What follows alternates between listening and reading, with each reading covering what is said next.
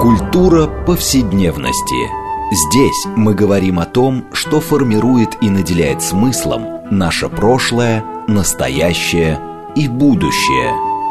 Ведущая, главный редактор издательства «Новое литературное обозрение» Ирина Прохорова. Культура повседневности. Программа предназначена для лиц старше 16 лет. Здравствуйте. Мы продолжаем цикл передач под общим названием «Культура повседневности». Напомню нашим радиослушателям, что речь идет о наших жизненных практиках, о самых разных сторонах нашей повседневной жизни, которые мы часто пренебрежительно называем бытом. Однако наша программа стремится показать, что эта часть нашей жизни является культурой, и что она очень часто определяет развитие и формирование других этажей культурного здания. А сегодня мы как раз поговорим о быте напрямую, но о быте особом, так называемом идеологизированном быте. Мы поговорим о том, как в переломные моменты в социальной и политической жизни в повседневной практике граждан возникает большое символическое поле. Как они реагируют на изменения, на политические пристрастия, на смену режима, какими-то проявлениями, так сказать, своих симпатий в обыденной жизни. Причем это проявляется в разном, отношении к культурным памятникам, той одежде или те символы, которые они носят на себе, какие флаги они вывешивают на фасадах домов и многое-многое другое. Но, в общем, то, что мы можем, в принципе, наблюдать в нашей сегодняшней жизни в том или ином виде. Но мы поговорим об этом, я бы сказала, на историческом материале. И книга, от которой мы будем отталкиваться, которая породила, собственно говоря, нашу программу, это книга французского исследователя Эммануэля Фюрекса, которая называется «Оскорбленный взор. Политическое иконоборчество после французской революции». Вот. И сегодня мы эту, в общем, яркую и актуальную тему будем обсуждать нашими гостями. Хочу их представить.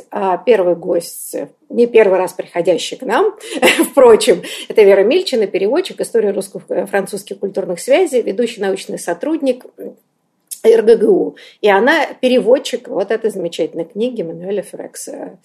Вера Катина, здравствуйте. Здравствуйте.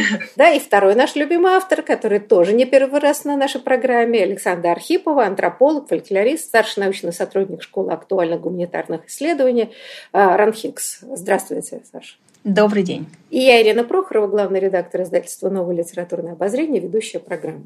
Знаете, но мы начнем как бы вот с каких-то азов. Потому что, может быть, для наших радиослушателей слово «иконоборчество» как-то может оказаться несколько неожиданным. Для них, может быть, это не совсем понятно. А при чем здесь иконоборчество и XIX век во Франции? Вот, может быть, пару слов пояснений, что имеется в виду, почему это для исследователя было так важно поставить это в подзаголовке. Вера, начнем тогда с переводчика этой книги. Спасибо. Потому что, собственно, я ее принесла в издательство, и я очень благодарна, что Ирина Пинтон, как и всегда, много раз уже мне поверила, что называется, на слово, и я надеюсь, что теперь никто не разочаруется, потому что... Да, слушайте, название «Оскорбленный взор» настолько актуально для нашей не только российской, но и мировой жизни, где все оскорбляются бесконечно на что-то, да? Одно название говорит само за себя. Да, я уже, собственно, увидевши в книжном магазине название, уже за него зацепилась. Вот. Что касается иконоборчества, то автор пишет об этом. И я там, маленькое сделала предисловие от переводчика, я тоже об этом говорю, что мы, конечно, когда слышим иконоборчество, тот, кто немножко что-то читал по истории, тот помнит, что это были такие, прежде всего, религиозные течения, связанные с запретом на изображение человеческих фигур вообще и на изображение...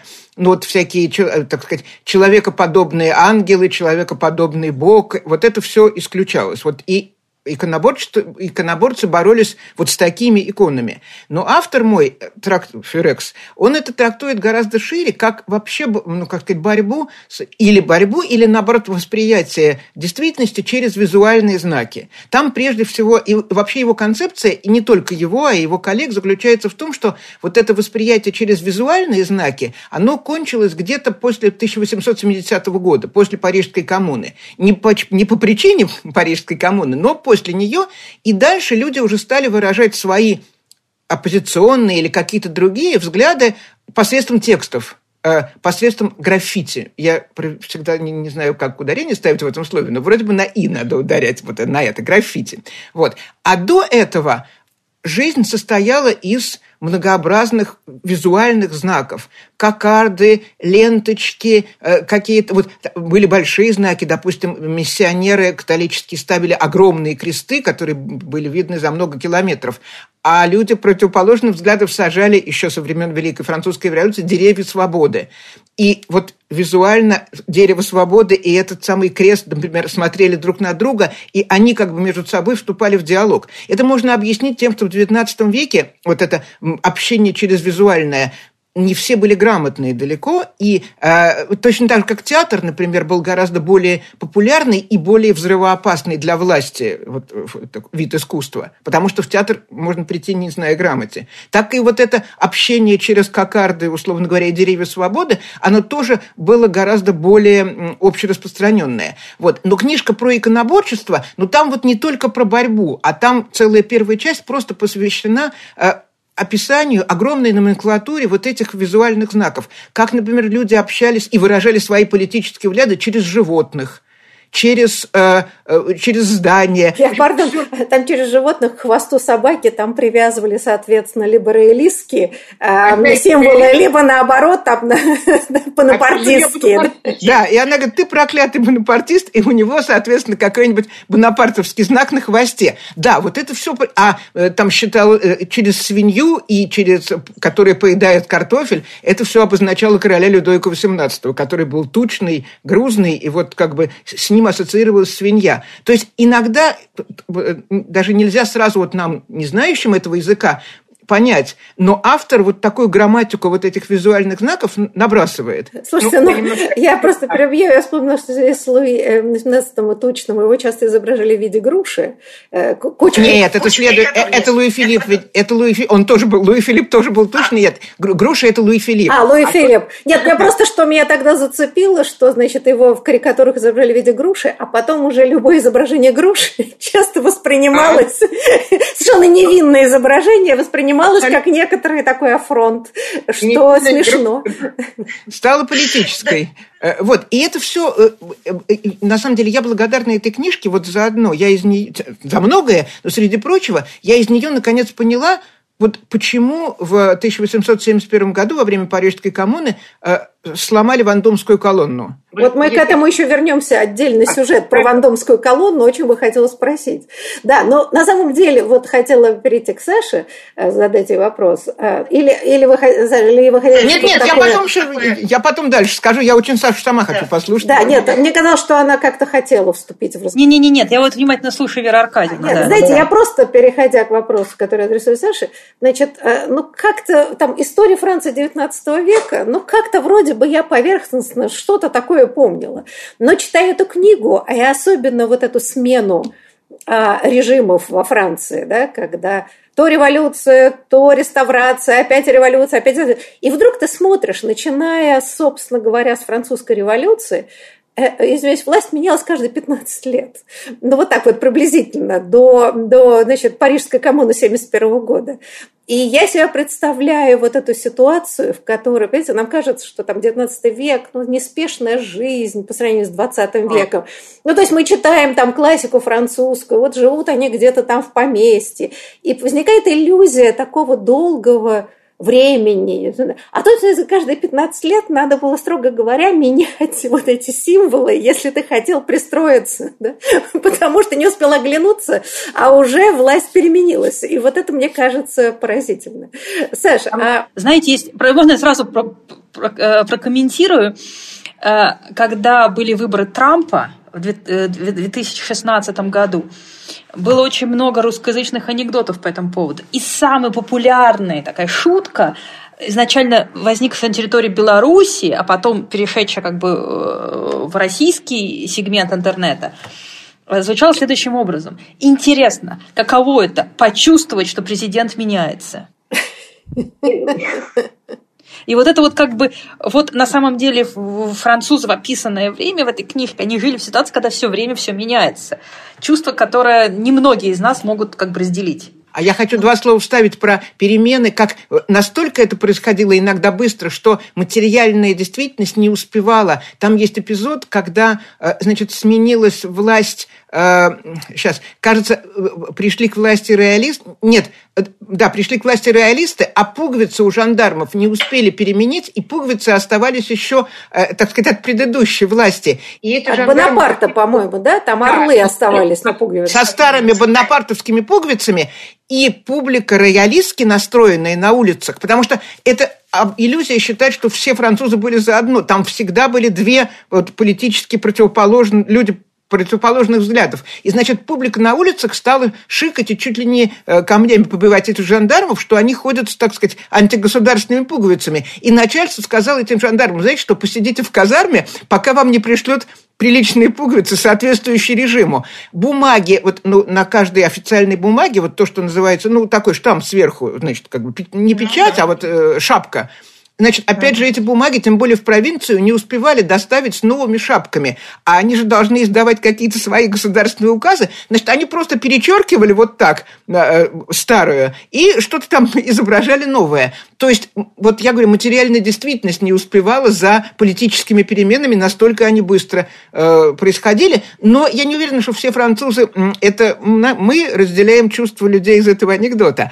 А французы, наоборот, иногда немножко, я думаю, даже уставали от этих перемен и очень нервничали, потому что, опять же, и средства связи не поспевали. То есть телеграф был уже, но не везде, далеко.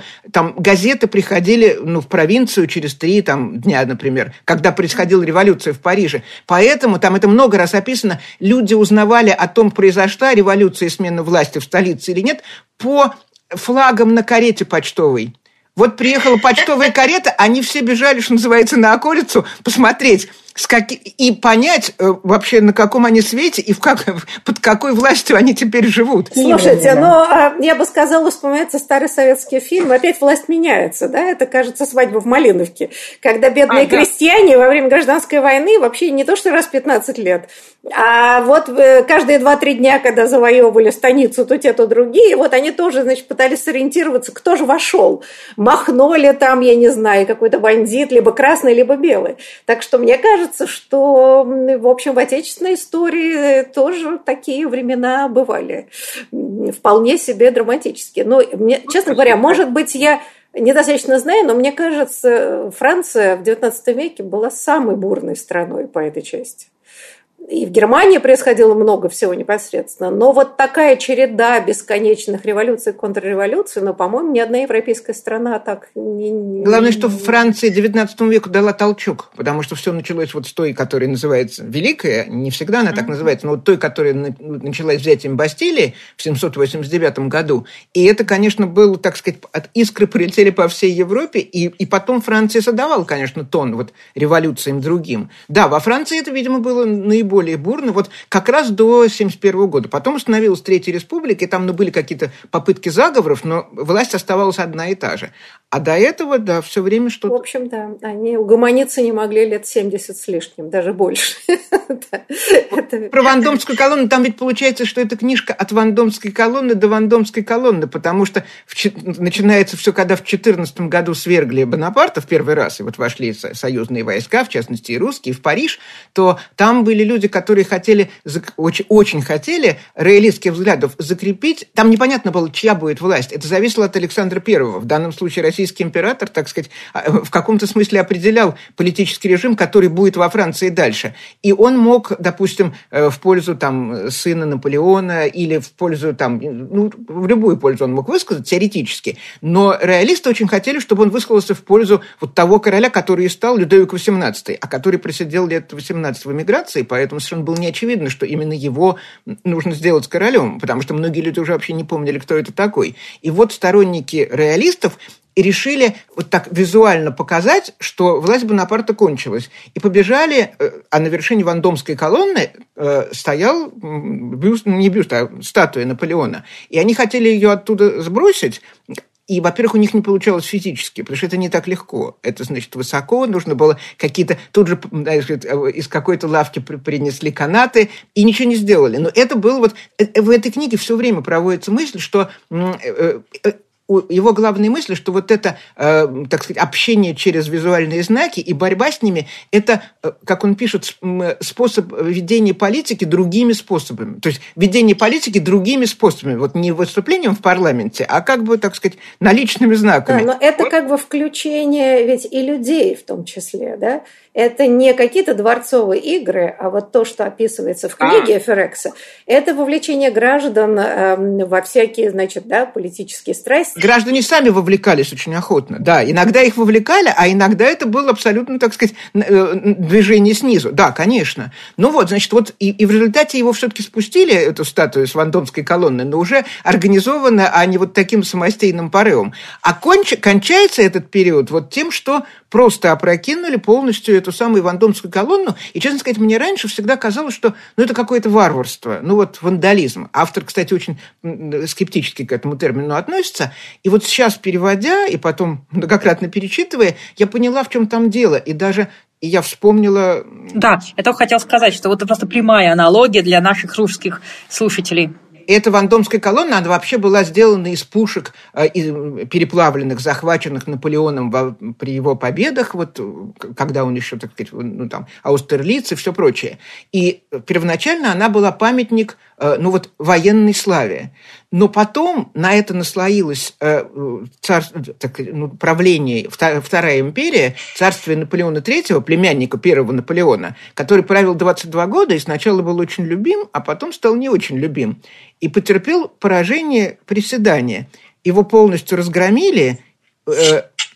И вот это был символ такого как бы тупого милитаризма. Вот эта вот Вандомская колонна, как она стояла в 1871 году. И вот именно поэтому, а не потому, что это было какое-то покушение на красоту. Красоты там уже никто не видел. В такие минуты вообще эстетика сильно отступает, как мы знаем. Но вот, Саша, я хотела как раз вам... Да, действительно, памятник Дзержинскому и вообще такой вот, я бы сказала, памятникопад, я не знаю, да, который был вообще в истории России довольно много, да, ну уж мы берем прежде всего Октябрьскую революцию и 91 год, когда сносились памятники. А можем ли мы, вот читая эту книгу, но понять, что, скажем, в России, где, в общем, людей неграмотных ведь было подавляющее большинство в начале 20 века, можем ли считать, что вот это... такое, да, вот идеологизированный быт, такое иконоборчество масс, оно сохранялось очень долго. Несомненно. Несомненно, это пришло в секулярные светские государства в XIX веке, XX.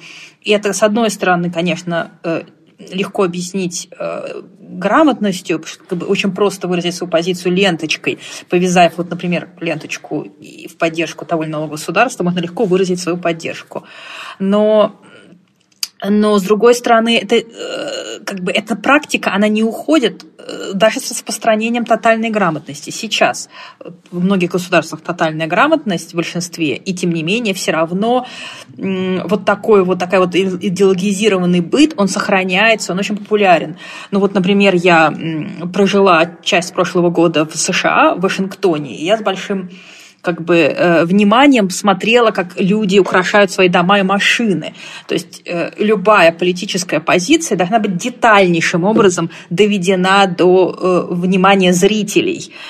Это должен быть знак на машине, это символ перед домом Black Lives Matter, это символ поддержки Байдена на ошейнике твоей собачки.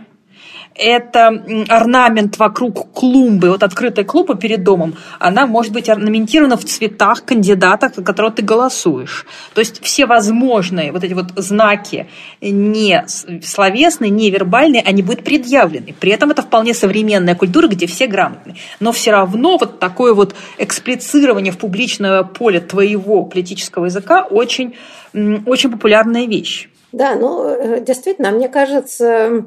Правда, это не имеет значения, там, вы грамотны вы или нет, но более того, не будем забывать, что Мир ведь стал очень, такое великое переселение народов во второй половине 20-го, начале 21 века, да, большое количество мигрантов, вообще такое гетерогенное общество мировое, оно приводит к тому, что люди разных культур, ну, скажем, в той же Америке, да, сосуществуют. Для них важным показателем и становится опять визуальная культура. В данном случае, мне кажется, это только опять возрождает эту идею такой манифестации материальной. А может быть, еще это связано немножко с, такое возвращение к пиктографии, со смайликами, со всей этой интернетовской культурой, потому что... она тоже визуальная же, конечно. Да, конечно. Вот в том-то и дело. Нет, я не знаю, конечно, как, но мне кажется почему-то, что это вот такая манифестация политических взглядов через визуальное, это все-таки явление каких-то последних, 10-15 лет. Нет? То есть, что,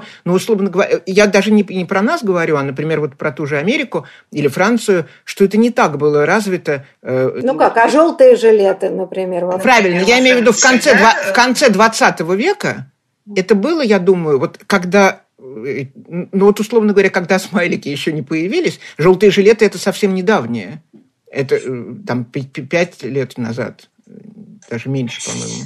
Не больше. Это уже при президенте Макроне было, желтый жилет. Да, Саш, простите, как-то опять мы встряли, вы, по-моему, мысли не закончились. У меня, совершенно такое предположение это, про современное возвращение к пиктографии. Я не знаю, как Саша думает. Это, с одной стороны, конечно, возвращение к такой... Это создание такой идеологической пиктографии, это очень хороший термин, но надо же понимать, что что это ситуация, при котором человек становится видимым своей политической позиции. Фуко писал про то, что новое время определяется тем, что в новое время граждане страны, они стремятся быть видимыми. И их государство видит, и они стремятся быть видимыми. И налепление разных знаков, ленточек на хвост собаки, на свой дом, на карету – это способ быть видимым. И это такое серьезное отличие от периода и средних веков, и Возрождения, и всего прочего, когда мясник не считал нужным быть видимым. Но я думаю, что во Франции до французской революции ничего подобного не было. Тихом 18 веке. Это, конечно, новое время, но я не смею спорить с Фуко, но новое время это слишком... Конечно. С периода с конца 18 века, весь 19 век, это право быть видимым, оно становится тотальным, и люди это манифестируют всеми возможными способами. Но это демократизация жизни, когда сословное общество начинает демонтироваться, когда другим социальным стратам даются голоса, до этого, кто бы стал слушать крестьян? Они с дреколем пошли. Собственно, французская революция так и началась, голодные толпы, которые пошли на Париж, без всяких ленточек, а просто с дреколем, пардон. Но после, действительно, вдруг выясняется... Слушайте, это как мы увидели в интернете. Когда сейчас ужасаются и говорят, что, боже мой, какое падение грамотности, что там пишут и как, я думаю, что не было никакого падения грамотности, просто у этих людей не было доступа. Да, абсолютно. Это искажение, потому что искажение связано с тем, что изначально интернет был очень элитной вещью, и чем больше времени проходило, тем менее элитным становился, тем больше людей к нему присоединялось, и, соответственно, мы видели средний уровень грамотности. Потом еще убыстрение опять, тут точно убыстрение, потому что писание в интернете, это точно, как моя бабушка говорила, сначала сделаю, потом подумаю, а то и вовсе не подумаю. То есть, рука бежит быстрее мысли. Я за собой замечаю, что я напишу что-нибудь, отправлю, почему-то сначала отправлю, потом перечту и вижу, а зачем же вы, а где у меня, а еще, поскольку этот самый спеллер иногда пишет за тебя, и ты не успеваешь, в момент отправки он вписывает что-нибудь другое, от себя, чего я совершенно не имела в виду, то это убыстрение, оно, конечно, тоже не способствует грамотности, помимо всего прочего. Да, коллеги, мы еще не приступили к серьезному разговору, а нам нужно выйти на перерыв, но после него мы продолжим разговор о символических битвах, как говорили семантическая паранойя, как автор книги говорил о том, в какие такие переломные моменты возникает невероятное напряжение в обществе, которое манифестируется поразительным образом визуально. Так что, пожалуйста, не переключайтесь, и после перерыва мы вернемся к этой увлекательной теме.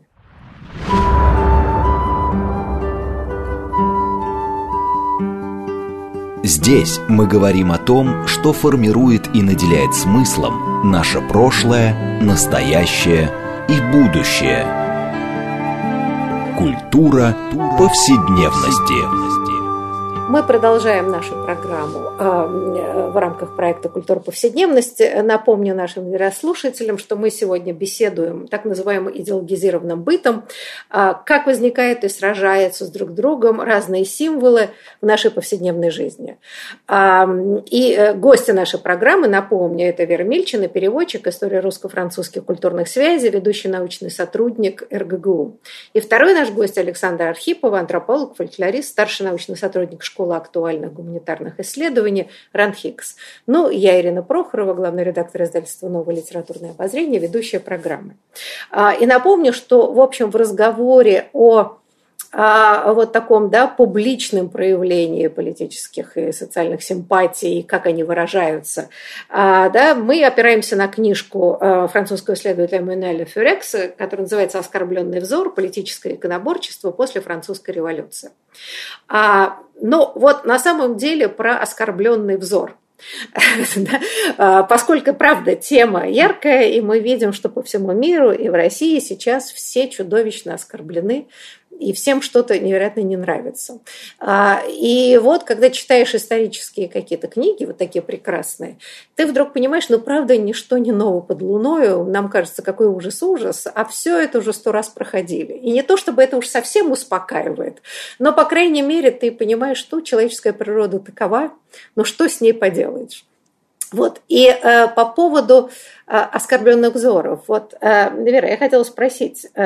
Ну, понятно, что когда в такой момент во Франции, значит, XIX века, во время этих бесконечных революций, контрреволюций, значит, бдительность граждан сильно возрастает по отношению к оппонентам, скажем так. Вот как выражались, да, вот эта бдительность, в каких формах? Есть нечто похожее, грубо говоря, на современность или нет? Есть, конечно, но что меня поразило, там, я когда переводила, я вспоминала, конечно, вот книжку Саши Архиповой и ее соавторши по поводу опасных советских вещей, и там действительно есть один эпизод, который просто точка в точку совпадает, там один бдительный полицейский усмотрел, что продаются ножи, и в их рукоятке, рукоятка была абсолютно деревянная рукоятка ножа, он увидел там отсутствующее изображение разных королевских особ, и гвоздь, к которому приколачено было лезвие к рукоятке, был вбит на уровне шеи там, у казненного короля Людовика XVI и на уровне груди у зарезанного, значит, его племянника герцога Берейского. И по этому поводу было расследование, и установили, что ножи как ножи, ни герцога Берейского, ни короля Людовика XVI невинно убиенного, никого там нету. Это, конечно, просто встраивается в Сашину книжку как один к одному. Да, Саша, да. Да, можно просто приведу как бы просто прямое. Когда я это читала, я просто обратила на внимание, это прямая параллель есть. 1938 год. Группа белорусских коммунистов, 4 человека, приходят на партийное собрание в Минске и говорят о том, что они, значит, обнаружили жутчайшую диверсию. И предъявляет календарь. Значит, и календарь, обычный календарь, на каждом развороте которого опубликована фотография советского вождя в той или иной обстановке. И они говорят, что вот на этой фотографии там вот так вот тень лежит, а это на самом деле у Сталина нож, вот так воткнут. На другой фотографии он изображен с трубкой, и эта трубка, тень от трубки позволяет говорить о том, что это отрубленная голова. И намекает на, как бы, намек на казни. На третьей фотографии там Ленин, и за его спиной как бы виден какой-то такой силуэт, как будто это мертвый человек, умерший от голода. И они это все предъявили на собрании, говорят, что диверсия. Им говорят, откуда вы все это взяли? Это вообще утвержденный. Все начали еще нервничать, потому что был утвержденный официальный календарь с официальными отпечатками. Они говорят, ну как, ну вот женщина на базаре рассказала. Ну и дальше начались поиски этих женщин. Женщину-то не нашли. Как бы эти белорусские бдительные коммунисты все сильно пострадали. Но это реально прямая аналогия. Такая семиотическая паранойя возникает более-менее в любой ситуации, когда у нас наш мозг начинает не понимать, что является знаком фоном, а что является знаком фигурой, какой знак надо распознавать. Например, во время Второй мировой войны психиатр Клаус Конрад, он замечал такое у солдат, которых он лечил, немецких, австрийских, что они, впадая в состояние бреда острого, психоза, они начинали...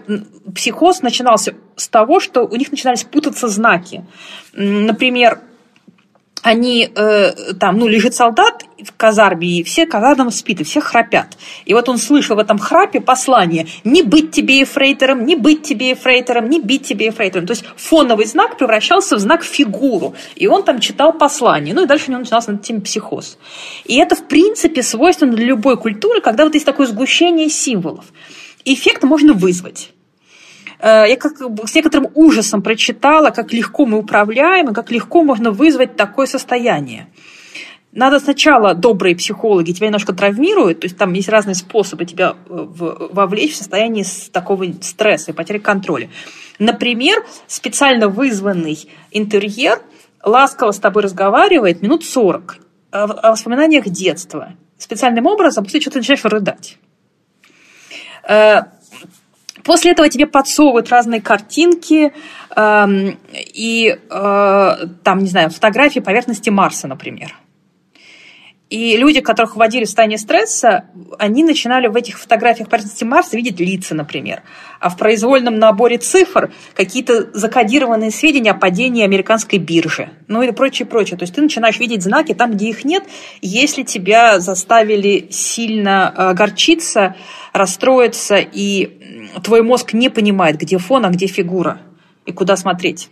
Ну, в общем, таких же случаев было невероятное количество доносительства. То в фигуру там в узорах чашки видели какие-то свастики, то ли еще что-то, да, когда люди начинают фокусироваться на поиске врагов, да, в данном случае вот это начинается полная паранойя, да, Вера. Ну, вот тут я хочу сказать, что я-то этот случай привела именно потому, что он это просто алаверды, что называется, книжки Саши, но вот у Фюрекса, в общем, общий колорит совсем не тот. Потому что меня поразило, что вот как-то иконоборчество, мне казалось, что оно должно быть направлено в какую-то одну сторону. То есть или снизу вверх, условно говоря, от народа к власти, так совсем упрощая, или сверху вниз, от власти к народу. Нет, тут он рассматривает и то, и то. Значит, и есть контролирующий взор власти, которая ищет и вытравливает старательно.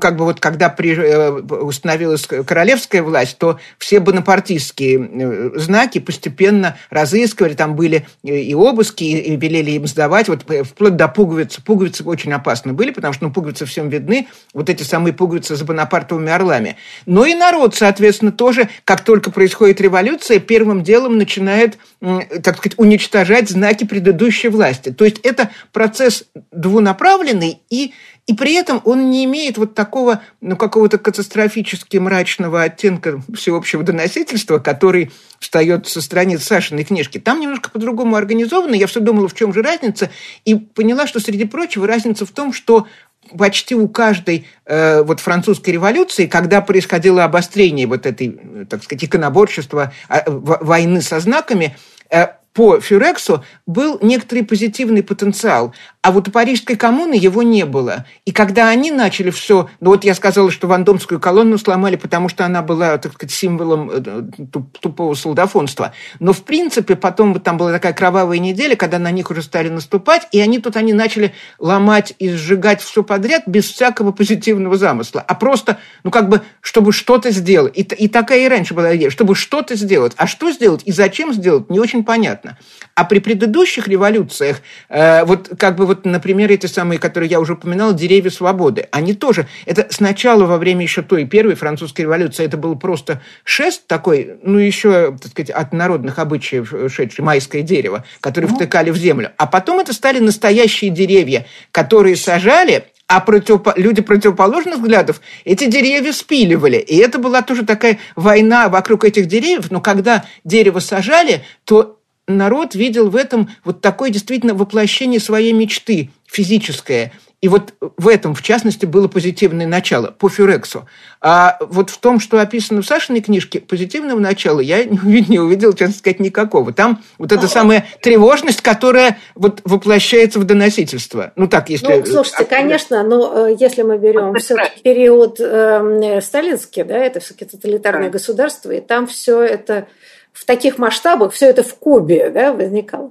Но вот по поводу, например, портретов государей-императоров, да, которые вешали, и Фюрекс об этом говорит, что когда стало индустриальное производство, да, стали везде, значит, воспроизводить портреты, фотографии, везде, значит, их развешивать по всем. И я почему-то вспомнила знаменитый анекдот с Александром III, когда некто, значит, подпивший Орешкин, еще не бог его зовут, да, значит, стал буянить, и когда его из кабака хотели, знаете, сказать, что вот тут государь-император, значит, портрет висит, на что он начал орать и говорить, что там плевал я на государя-императора, но его поволокли к утузку. Но Александр III, как по легенде, прочитав это, значит, донесение, в общем, сказал, что отпустить дурака и все прочее, и передайте ему, что я тоже на него плевал. Но при этом приказал, что больше ни в кабаках не вешать свое изображение, чтобы не провоцировать пьяных на, все, на некоторые деструктивные действия. Я хочу очень рассказать один эпизод, вот который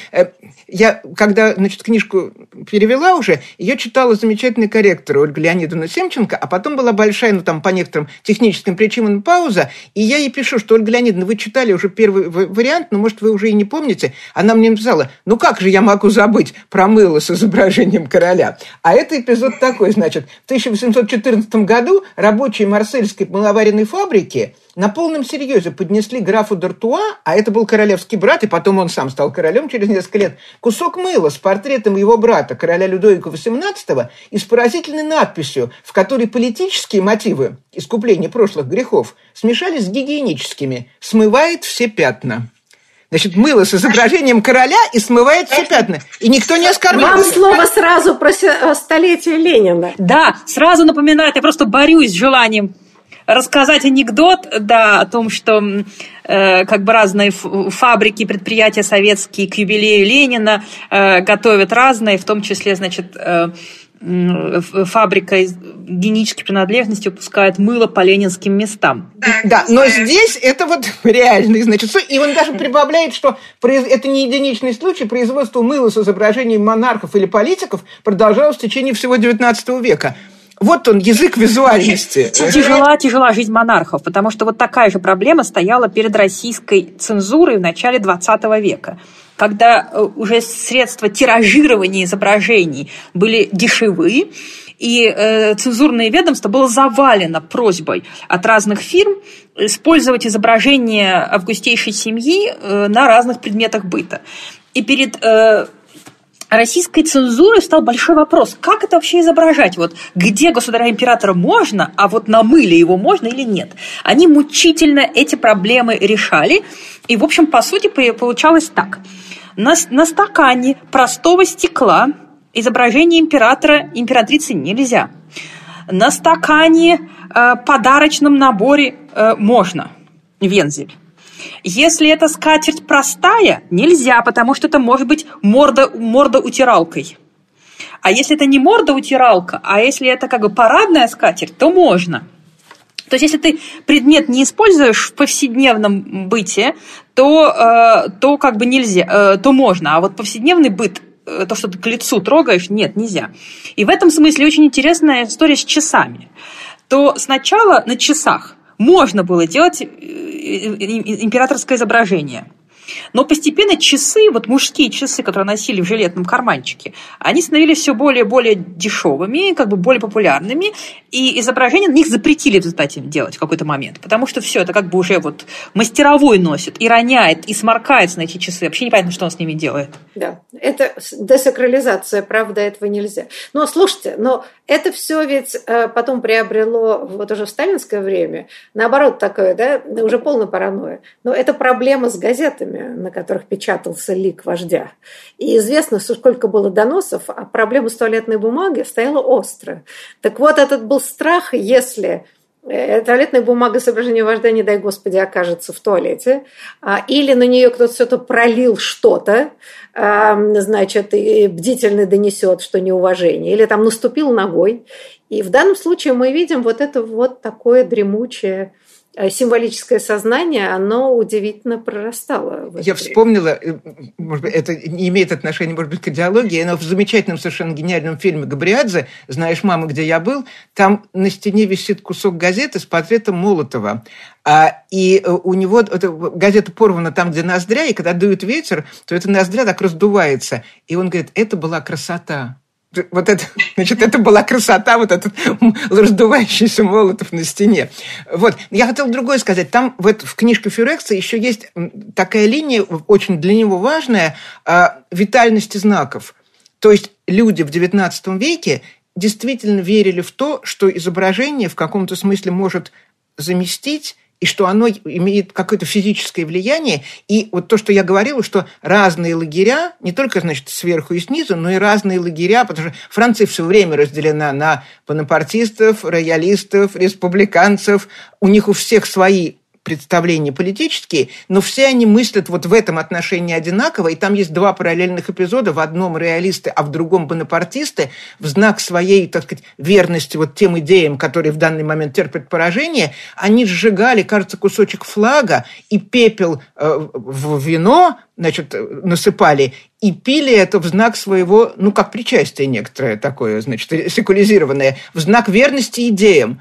Я называю это постмагия. Вот я называю вот это вот как бы примеры практически магического мышления и тождества изображению реальному объекту примерами постмагии. Просто по своей сути это не магия. Люди отрицают, что они производят магическое воздействие таким образом. Но тем не менее по последствиям это вполне себе магия. И он тоже употребляет это слово. Да, это именно, конечно, вот такая запоздавшая в каком-то смысле магия, но мы как бы все-таки излагаем это, так сказать, с иронией некоторой. Да, выпили вино с пеплом в знак своей привязанности к идеалам. Казалось бы, можно какие-то другие формы для привязанности к идеалам, так сказать, для их выражения избрать. Но там для них это было действительно очень важно, насколько... И вот все вот эти собаки, значит, с этими самыми, с ленточками на хвосте, это была действительно вот реальная политическая, может быть, и в кавычках, но важная очень часть жизни.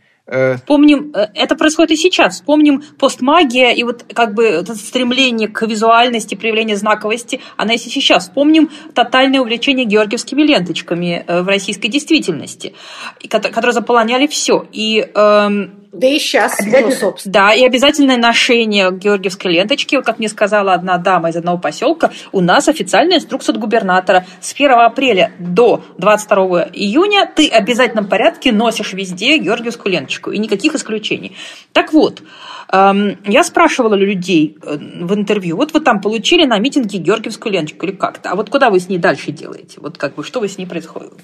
И дальше выясняется, что для тех людей, для кого это некоторый такой... священный символ, они не могут просто его выкинуть. Им технически это сложно сделать. И дальше они пытаются изобрести, куда его положить. Некоторые там кладут, не знаю, в коробочку к кардинам деда. Некоторые как бы куда-то там ее складывают. Очень многие относят на кладбище после 9 мая и там привешивают. Ну, то есть, как бы потому что выкинуть и сжечь, это как бы не очень хорошо. Это тоже проявление вот этой вот такой вот постмагии. Да, уважение. Да, кстати, да, это гораздо больше уважения, чем носить ее где попало, в каком-то смысле. Мне кажется, что это даже какой-то позитивный знак, потому что ленточка ассоциируется действительно с памятью о предках, о жертве предков, поэтому как бы так вот просто выбросить, да, но это вроде бы уж совсем... Да, и ты вот пытаешься изобрести какой-то ход. Но это интересно, что вот такая адаптация даже каких-то официальных, да, люди изобретают какие-то свои ритуалы, которые, да, каким-то образом выстраивают, ну, некоторую... Ну, такой, может быть, позитивную картину мира в очень таком, я бы сказала, неустойчивом состоянии действительности. Знаете, я еще хотела по поводу все-таки памятников. Ведь у Фюрекса, да, очень много, вообще помимо Вандомской колонны, как вообще работали с памятниками, что с ними делали, какие ставили, какие сносили, какие адаптировали. Но, честно говоря... я просто не могу не зачитать, я вот нашла, да, цитату. Значит, опять же, да, не хватало, быстро менялись режимы, не всегда успевали быстро, значит, идти за временем. И, значит, пример. Нередко приходилось мастерить правителей из подручного материала. Так в Шалонской школе художеств и ремесел накануне приезда Луи Филиппа в 1831 году обнаружили, что нужного бюста не найти, и наскоро сотворили нового короля из старого, прибавив недавно свергнутому Карлу X кок и бакенбарды. Саша, я думаю, вы должны рассказать про трансформацию бюстов Ленина в совершенно разных политических и литературных деятелей. Не знаю, знаете ли вы об этом? Да, я знаю очень много историй, да. И у меня есть примеры из жизни. Ну, например, Саша, а потом, если этого примера там не будет, тогда... Ну, например, милый очень пример из жизни города Тобольска, откуда родом Ершов, автор сказки про конька-горбунка, и жители города ужасно этим гордятся. Там есть такой современный памятник, такой скульптурная группа по мотивам сказки конька-горбунка. И тебя экскурсовода подводят к царю, который в этот момент бух-котел там сварился. И говорят, ну посмотрите на него, а внимательно еще посмотрите. И вот как бы и тебя это семиотическое поле начинает тебя захватывать прямо. Но неужели вы не видите? А вот под этим углом. И от тебя требуется увидеть там Ленина. Якобы, согласно легенде, как бы скульптор взял только что скульптуру Ленина, которую как бы снесли, и чтобы не пропадать добру, переделал его в царя. Тут не надо далеко ездить в Тобольск. Хотя у меня нет документов, но мне кажется, что это чистая правда. Хотя сначала, когда мне первый раз показалось, я решила, что это у меня галлюцинация. Значит, в Москве есть Институт мировой литературы. Я хотела этот пример привести. Я беру на каком-то, ну, прям скажем, доклад был не очень интересный, и я пыталась как-то, чтобы не заснуть, водить взорами по стенам. Там стоит бюст. Это бюст Горького. Такой молодой Горький с шевелюрой. Я присмотрела к нему. Это Ленин, безусловно. К нему на лысый череп, вот, так сказать, скульптор прикрепил эту самую шевелюру, и Ленин стал Горьким. Это все замечали. Никакой неловкости не произошло. Но бывает и обратное. Вот сейчас в публичке начальник охраны потребовал убрать портрет Лотмана, потому что решил, что это Марк Твен, а это как бы человек загнивающего Запада, и надо его убрать. Ну да, это какая-то вот такая реанимация советских, причем уж если в советское время Марк Твен был точно разрешенным, да, поэтому вот это уже такая реинтерпретация канона литературного, доступного или недоступного. А у Фюрекса еще описаны интересные формы общения с памятниками. Значит, при королевской власти одному из статуи одного из королей дали в руки веник, ну, в знак, так сказать, своих оппозиционных взглядов. А наоборот, в другой момент, чтобы сохранить эту статую, когда во время революции, так сказать, антикоролевской, на королевскую статую надели фригийский колпак, который был символом свободы, и прикрепили какую-то еще ленточку, ну, соответствующую, там, красную, например, в том смысле, что, ну, это, конечно, король, но это наш король, его пока можно сохранить. То есть самые разные, вот, сейчас бы сказали, что это акционизм, но они не знали такого слова, но, в общем, это такой протоакционизм, по-видимому. Коллеги, ну, правда, мне страшно не хочется прерывать наш разговор, потому что столько здесь интересных исторических параллелей возникает. Ну, наша программа подошла к концу, но я очень надеюсь, что радиослушатели просто найдут книгу и прочтут, и получат огромное удовольствие, почитав о том, как происходит вот эта, да, семиотическая паранойя и вообще, как ведут себя люди во времена вот таких социальных сломов. А я хочу поблагодарить наших гостей. Большое спасибо за очень интересный рассказ. И, в общем, надеюсь, до будущих встреч. Спасибо. И главное, что читатели увидят, читатели этой книги, что мы не одиноки. Вот на этой оптимистической ноте мы и завершим наш разговор. Большое спасибо вам. Спасибо большое. Обнимаю всех.